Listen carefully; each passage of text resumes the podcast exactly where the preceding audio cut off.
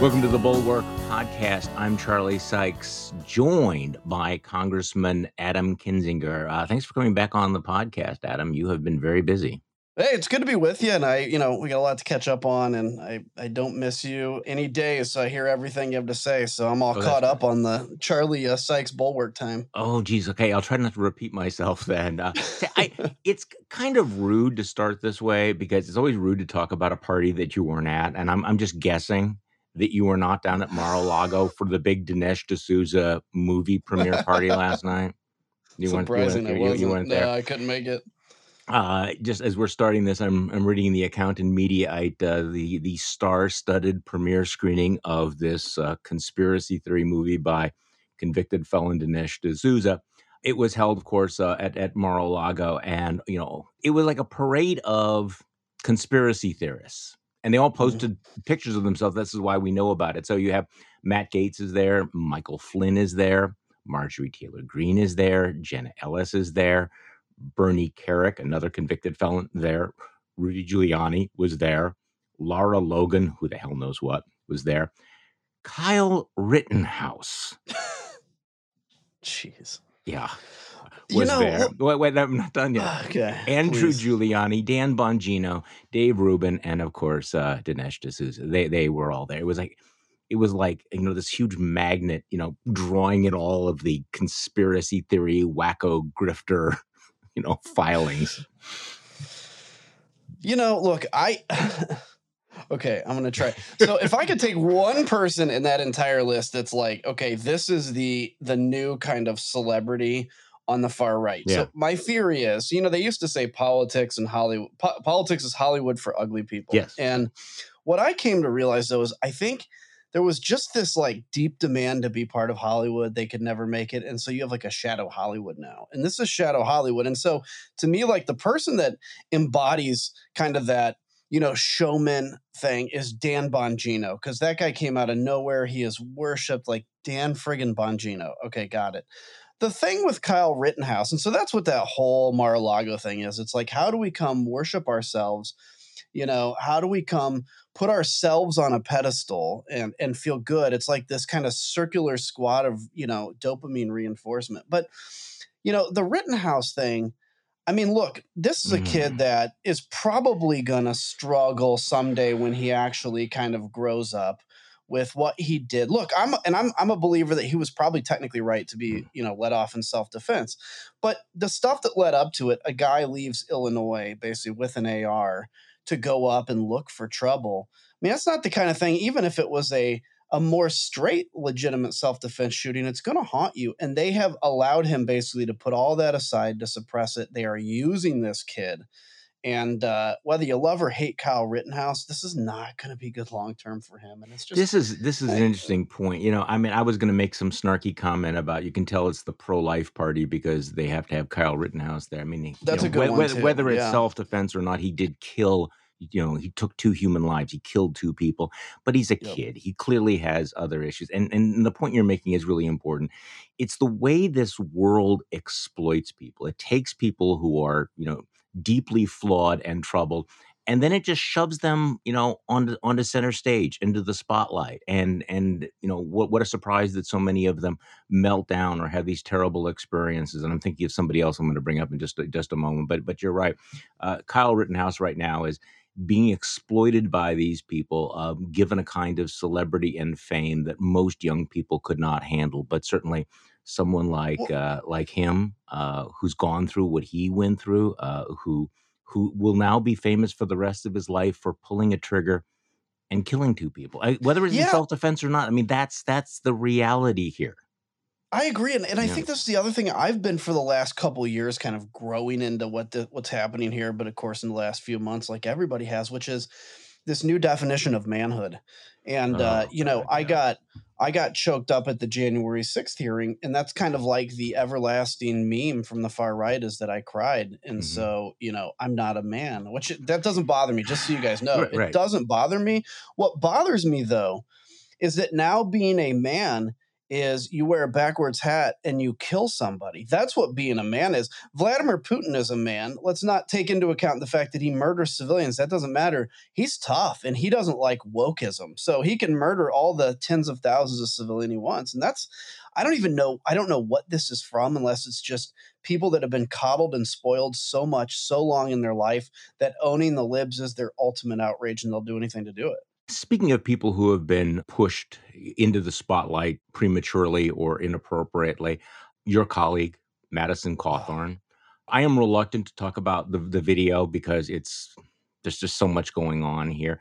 But I, I, I was struck by what another one of your former colleagues, Joe Walsh, tweeted out about all of this. And he said, you know, F it.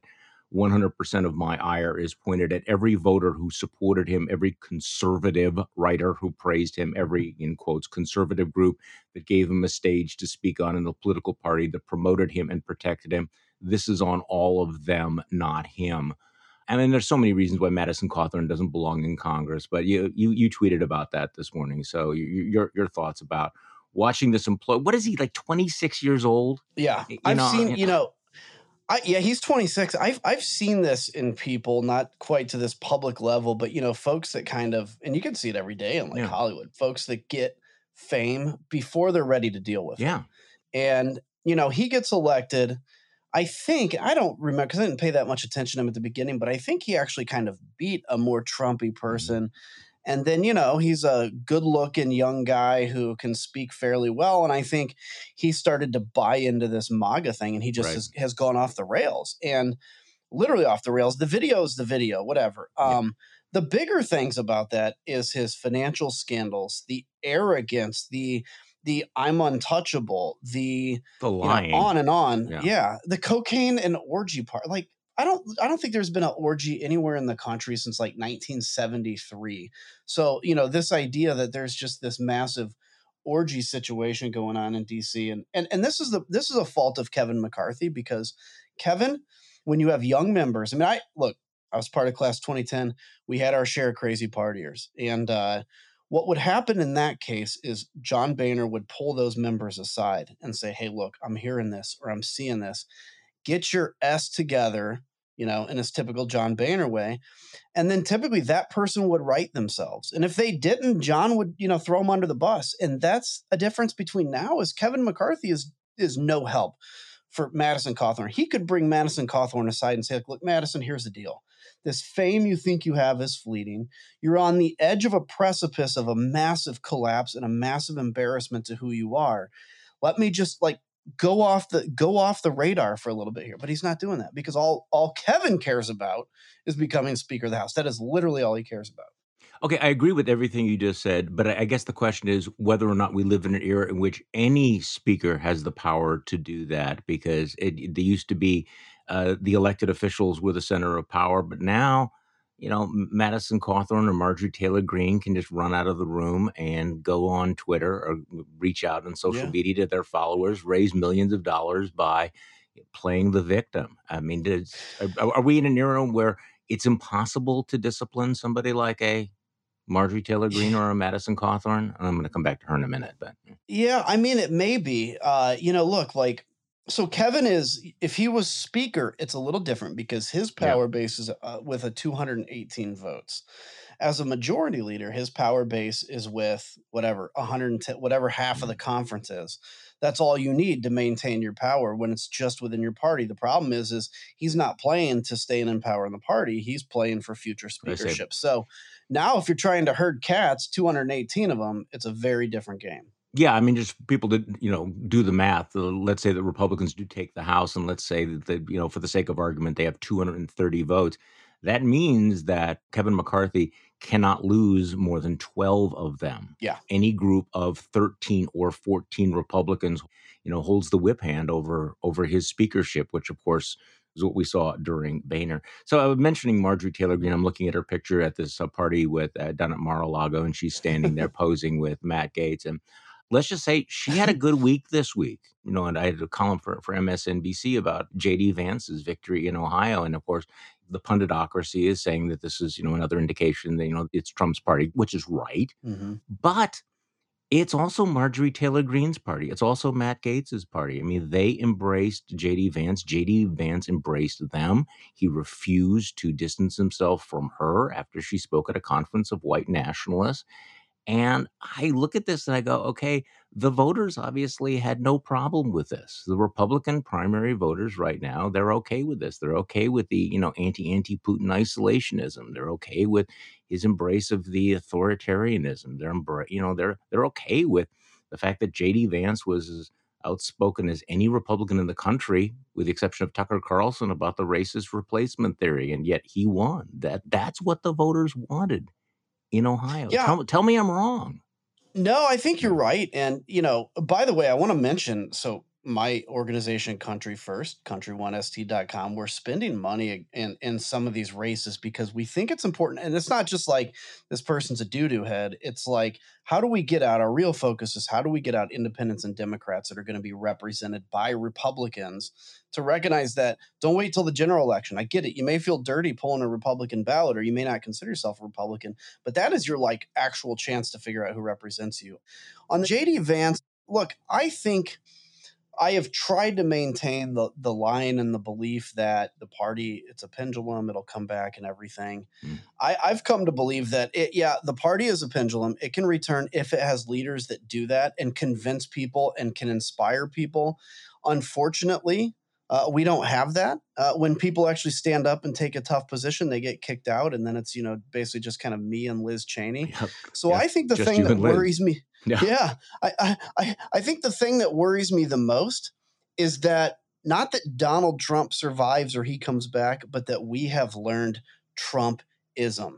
Like Trumpism is yeah. now well learned, well understood, and Donald Trump could go visit the moon for a while. Who knows?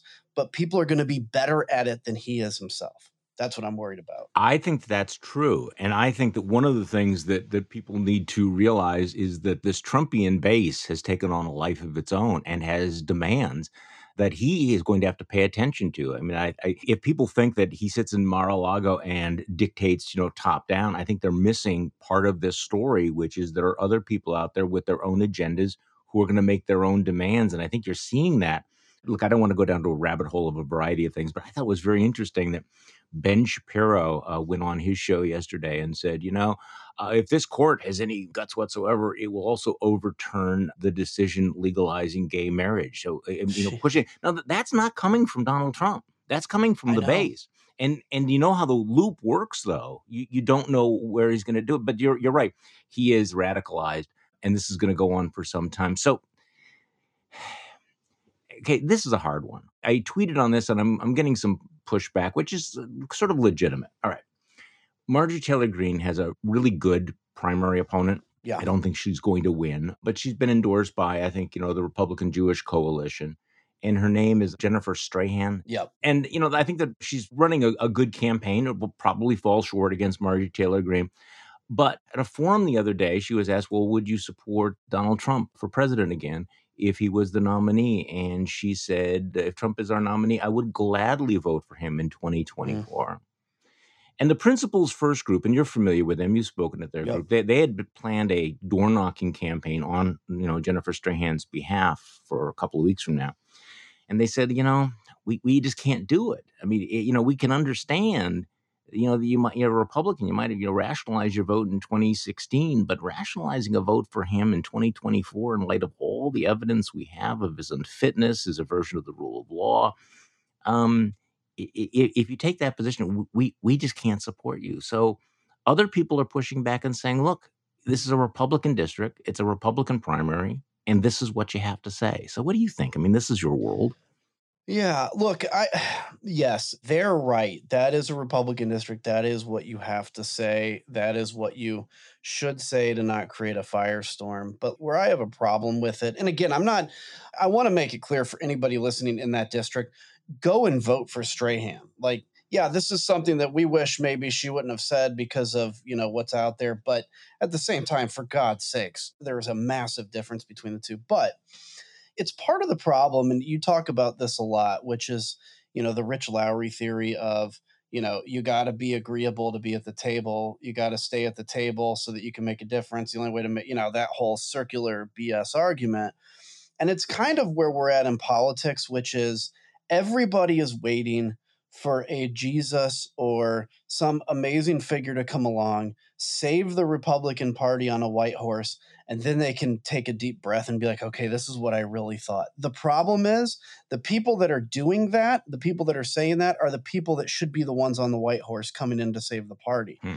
It's like it's like you know, I mean, it, I, I, don't know, and it's, it's, it'd be like General Patton sitting there saying, "Man, I can't wait till we have some four star general that comes and saves our ass in Europe," right? Like, and uh, and that's the problem. And so you know, yes, you do need to stand in front of people and say, "Yeah, I'll vote for Donald Trump in 2024." The problem is you're not going to change anything when you do that because what you're saying is these issues are more important than the defense of democracy. And there is a lot of lip service given mainly by the Democrats, quite honestly, about this whole we all have to unite to defend democracy thing.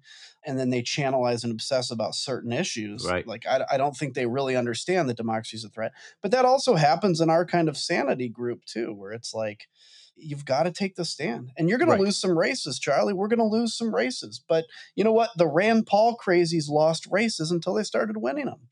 So, speaking of the of the crazies, uh, we have a new soundbite from Kevin McCarthy. I'm not going to play it because he goes on, but you know, it's it's another one of these uh, these tape calls. I think it was on you know January 8th or so, where he describes Trump's behavior on January 6th as atrocious. We we know the rest of the story.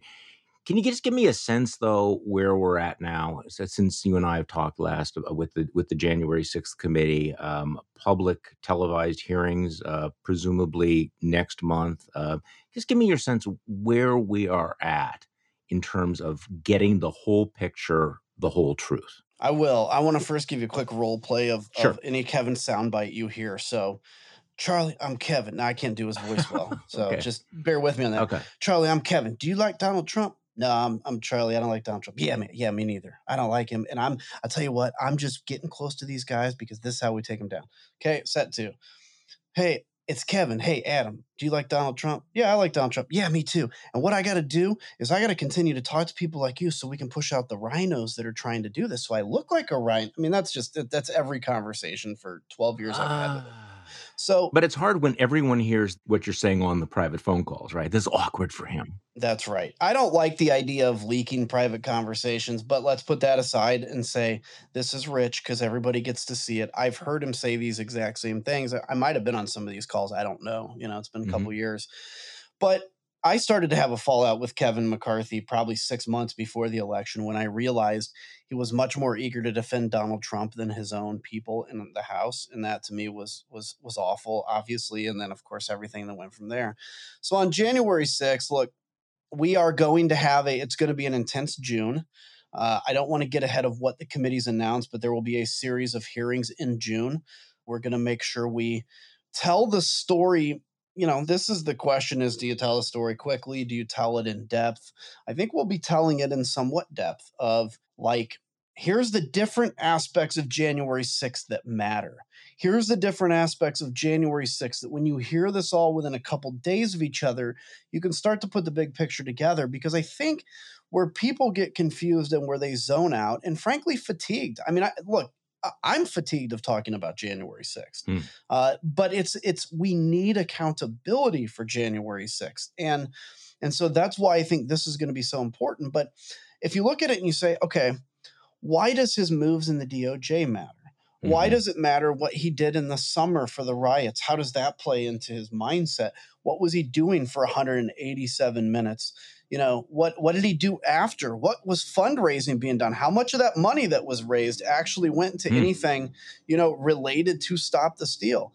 Well those are questions we're going to answer for the american people and then they can make a decision. So yeah it's going to be an intense june and then i think the report will come out a couple months after that and then america has to make a decision you know? At that point it's like hey here's what we know.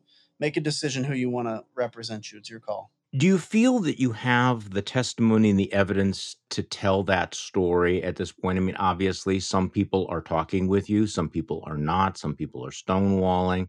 In terms of getting to what really happened, how confident are you that we will know the truth at the end of the day?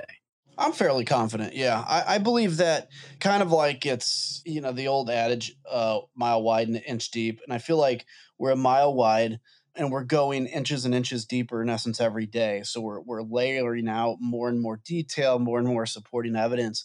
But I think the width, breadth, scope of what happened, um, we'll be able to. We know. I mean, there may be a few points in there. Okay, you know, did so and so have a conversation with the president specifically? We may not be able to prove yay or nay. Uh, but what I do know, and I'll tell you right now, is that Donald Trump for 187 minutes basically sat on his big fat behind and didn't give a rat's ass that the uh, Capitol of the United States was being ransacked. And that that to me is a violation of his oath. I, I don't know if that goes to criminal stuff like that is up to DOJ, and we have to be very careful that we don't get in a pattern of you know prosecuting the prior administrations like you see in banana republics but this is a much different situation than that. Is there an internal debate about whether or not to make a criminal referral to the department of justice? I'm glad you asked this because i want to address this. Um, you know it's been it's been controversial. I forget who i got in a little tizzy on twitter with and then i realized it's just you can't even it's not even mm-hmm. worth it there is really no such issue of are we going to make a referral to DOJ? You know, first off, we have to finish the investigation. Secondarily, you know, if there was criminal intent, yeah, certainly we can hand that to the DOJ. They also can download it on the internet. They'll have access to it. Mm-hmm. This idea that somehow uh, the committee referring something to the DOJ has some compelling force of law, it literally doesn't. The only reason, and I think where people got confused is when we report to the DOJ, for instance, you know, contempt resolutions, there the DOJ has to take it up because that is actually a violation of law specific to a subpoena.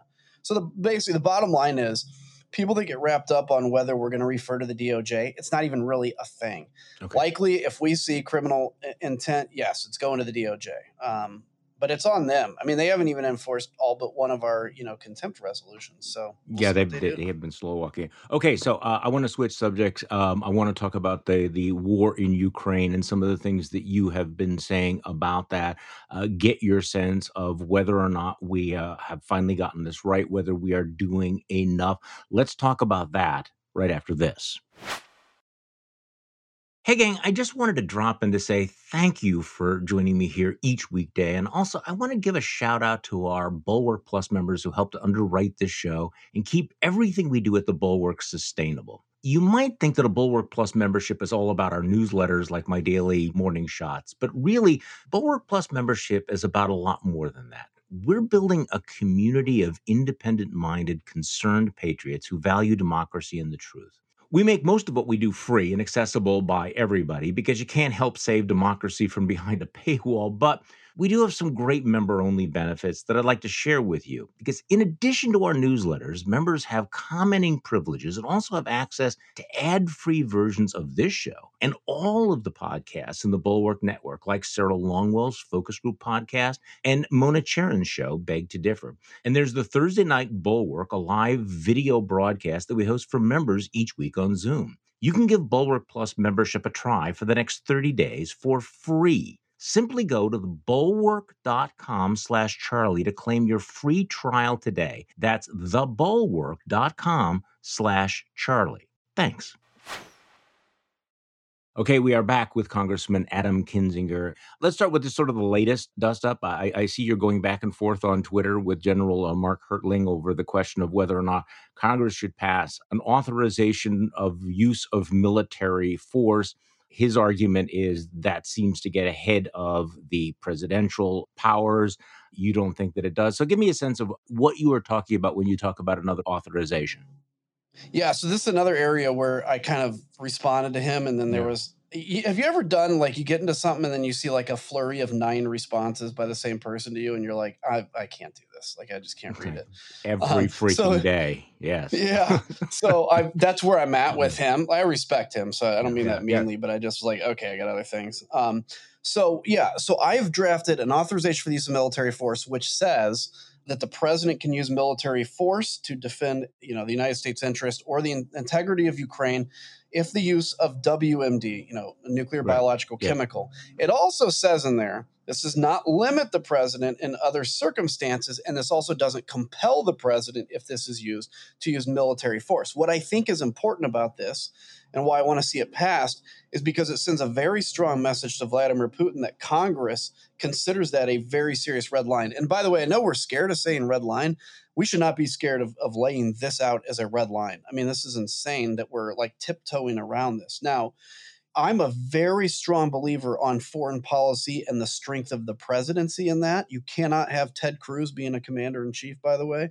But I also look at it and say we absolutely have a role with authorization of the use of military force. So this is actually more of a a message to Vladimir Putin that Congress is very serious.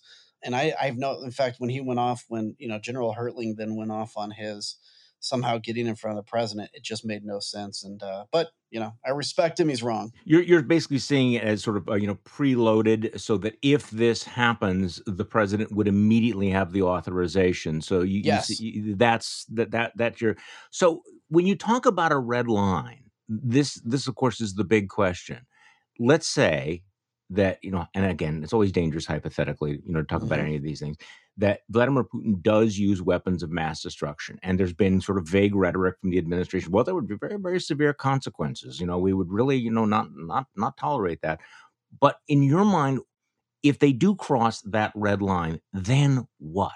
Because there are people saying, well, then, Congressman, you're talking about World War III. You're talking about what are you talking about? Are you talking about yeah. what attacking Russia? Are you talking about American troops? What does that red line mean? What does it mean to cross it? I think you know. So let's first off just say World War Three is it's a I guess World War Three is a mindset. You know, like what is World War Three? You know, because there's people in other parts of the world that have no idea or care that the war is going on. So is it really a world war? The mm-hmm. point is though, yeah, if chemical weapons or nuclear or biological weapons are used, that'll be Russia's decision then to start quote unquote World War Three or at least a massive war. But if we think that sitting back and either cowering or wagging our finger after a tactical nuclear weapon is used for its sole purpose of creating fear, if we think that that is somehow going to satiate this man, we have learned nothing from history. We've learned nothing from him. And Charlie, this is the important thing. And I wish I was more articulate because I, I want to be able to put this out in a 15 second soundbite that people can listen to.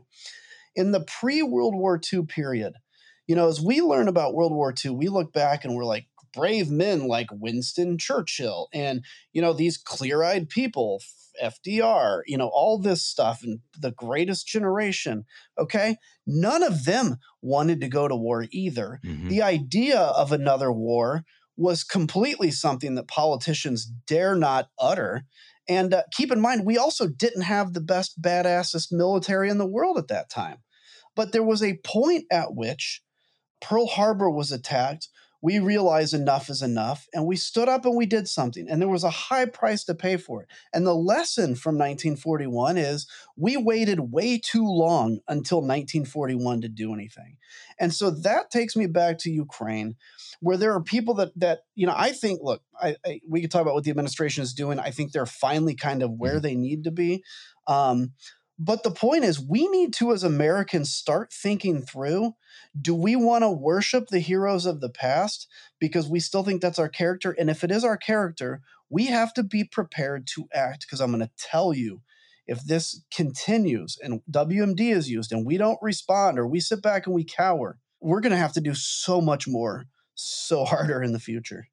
Well, and of course, you know, the point of this discussion is to deter the use of these WMDs. Yes. And I think this is one of the lessons that we're learning is that is that weakness fails to deter that weakness in fact uh, you know might encourage someone like a Vladimir Putin to go ahead and use weapons or to invade a, a country and one of the lessons of the Cold War was as crazy as it was you know mutual assured destruction was not designed to mutually uh, assure our destruction. It was designed to prevent that war, yes. to make it yeah. unthinkable.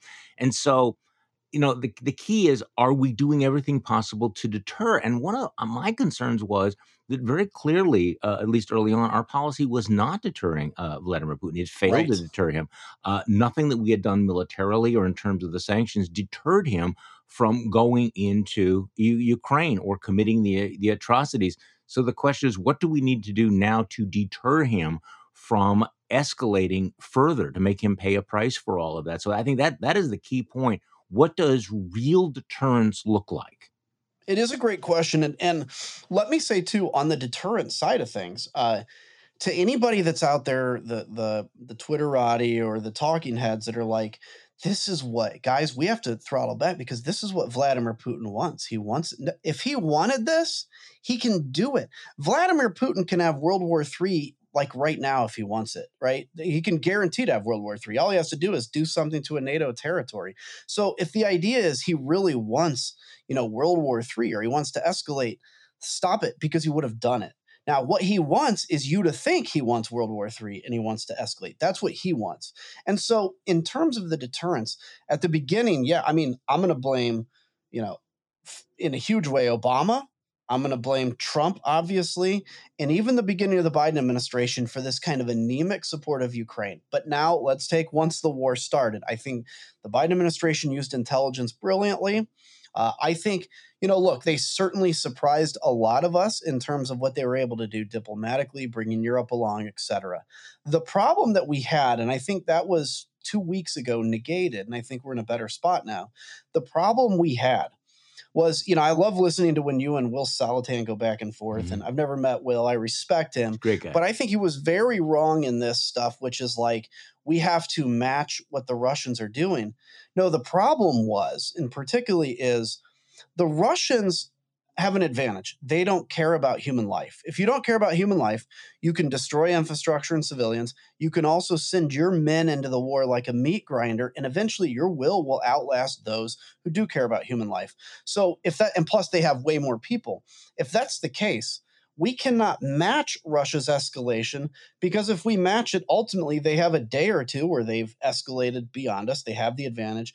And then we just level the playing field. And we've leveled the playing field for a country with about, you know, a fourth or whatever, a fifth as many people.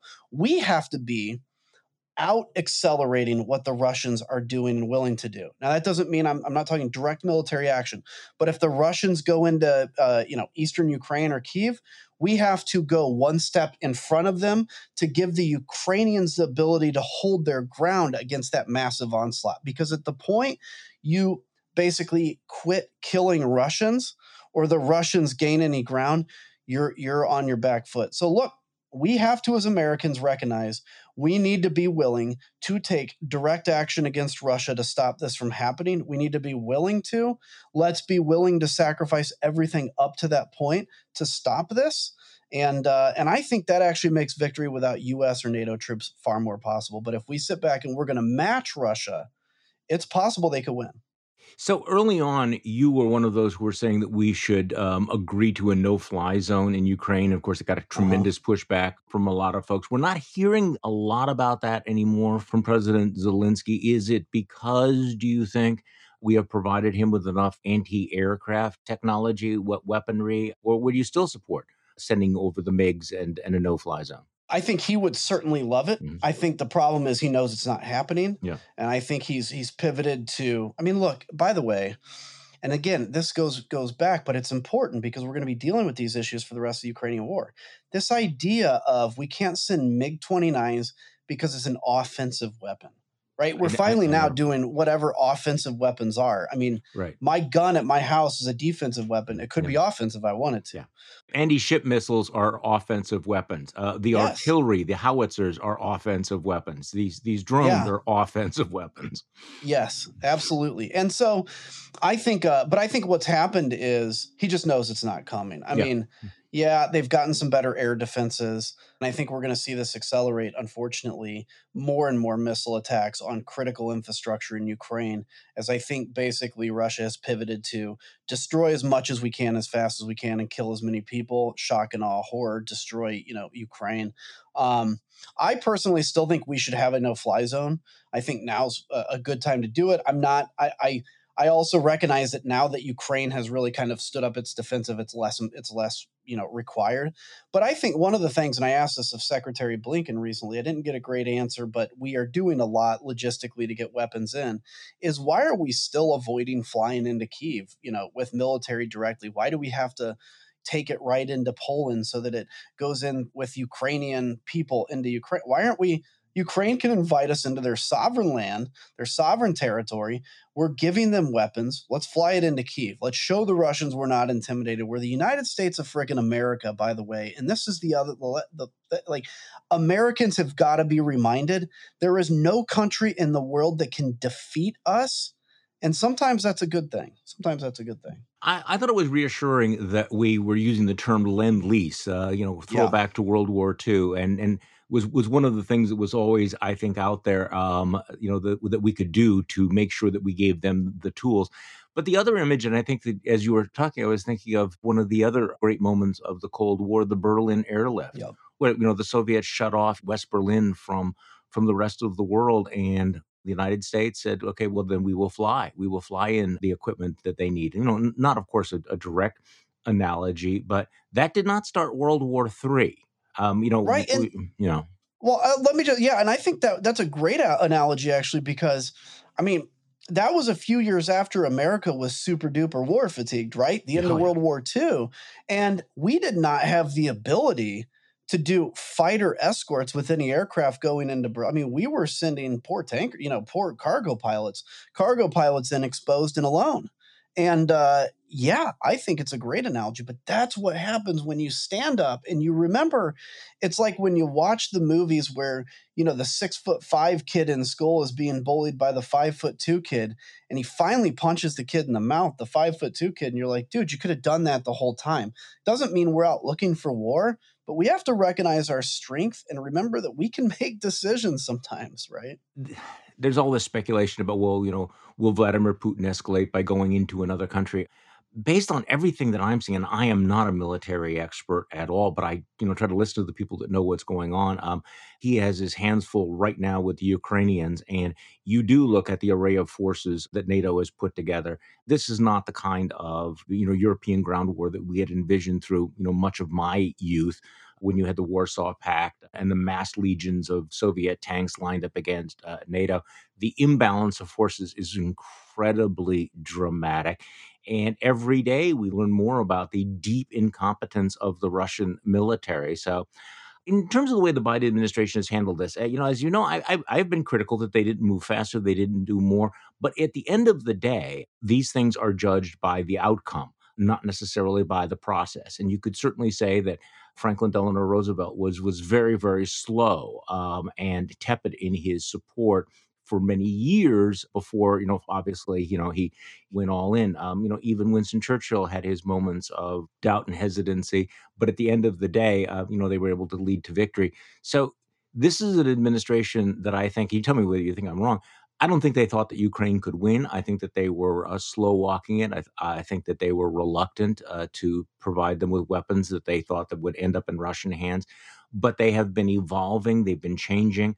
Um, and right now, they appear to be giving uh, the Ukrainians virtually everything they want. So, what is your your sense about uh, where we're at? I mean, are you satisfied that the Biden administration has finally gotten it right that, that they're doing all that they could do at the moment as of May fifth, two thousand twenty two? Yeah, I, I think where we're at now is a good place, and uh, you know I also recognize that you know where I'm critical is is is hypocritical because you know I have people like JD Vance now in my party that says he really doesn't care what happens in Ukraine and a bunch of complete clowns. Anyway, side note, but Stunning. I look, I think I think it took him a while to get there. I, I you know they get a lot of credit. Again, I got a briefing, uh, me and Mike McCaul uh, mm. by State Department in October that said basically Russia's attacking Ukraine. There's no doubt. And I've never had a mm. briefing that has been so definitive. And I was like, well, this must be real because they were they're like, no, don't even, you know, take it to the bank, basically, it's gonna do it. So I thought the initial reaction was good. I think when we can look back at this war and see the kind of intelligence sharing or you know other assets maybe we had in place, that's going to be a good story. I think you know two or three weeks ago there was a clear-eyed understanding that we have to now unleash the you know the at least the we have to be the arsenal of democracy again. I was at the McCain Institute forum in Sedona this weekend. I heard General Milley talk. I've never heard mm. a more clear eyed understanding of what is at stake. And so that is, I would say, where the administration is now, I think is where I would consider myself at personally, and where I think we need to be, obviously.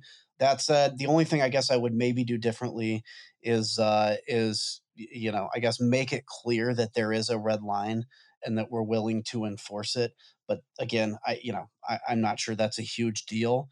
But I will say, you know, look again. I think it's important to say for those that just fear escalation or fear that this is what Putin wants, just tell yourself, Putin would have done it already. Or secondly, Putin will use WMD if he's willing to do it uh, when he loses to Ukraine. So let's just understand that that's a real risk out there and be ready for it. And the other thing is the only reason that I think Vladimir Putin would provoke a war with the West is so that he would get beaten by us and not by Ukraine. And mm. that would be a very, very, we'd make very, very quick work of the Russian army. The most encouraging thing that I read today was was a couple of days ago, uh, published by uh, Task and Purpose, um, which obviously uh, you know writes about the military. Um, they wrote a story, "The King of Battle: How U.S. Artillery in the Hands of Ukrainians May Reshape the War with Russia." The 90 uh, howitzers, M777 howitzers, the United States is providing Ukraine will not only make it more difficult for the Russians to move out in the open, but the guns could also support a future Ukrainian offensive to reclaim Russian occupied parts of the country, experts told Task and Purpose. So, you know, there are, you know, it's been slow. We've been, been waiting on them, but they now appear to be there um, and deployed. And this could make a huge difference. I don't think that this was something that Vladimir Putin was uh, was anticipating when he launched this war. He certainly wasn't. He certainly wasn't. And I got to tell you, the interesting thing here, Charlie, is you know, we've been fighting war kind of the same way since Iraq and Afghanistan, you know, massive kind of opening explosions, aircraft delivering weapons, you know, the whole nine yards. Uh, you are starting to see a sneak peek into future warfare. And the hint is it's drones. It's drones, drones, mm-hmm. drones, more drones, technology. You know, we can have, we're always going to need tanks, by the way, and, and artillery pieces. But man, if you're a general, uh, you know, I'm going to be looking out for that drone. And I want to say this to every because I know there's a lot of important people listen to this, a lot of decision makers. This is why a big military budget matters because we need to be leading the world in drone technology because otherwise for me as a lieutenant colonel if i'm on the battlefield and i know the other side has a more microscopic lethal drone than we do i'm going to be pretty scared i'm going to be scared to expose myself this is why ladies and gentlemen we got to spend the money if we want to pay the military well you have to raise the budget caps every year because pay goes up every year and uh, that's why this stuff matters adam kinzinger thank you so much for coming back on the podcast we always appreciate it you bet. Anytime. The Bulwark podcast is produced by Katie Cooper with audio production by Jonathan Siri. I'm Charlie Sykes. Thank you for listening to today's Bulwark podcast, and we'll be back tomorrow to do this all over again.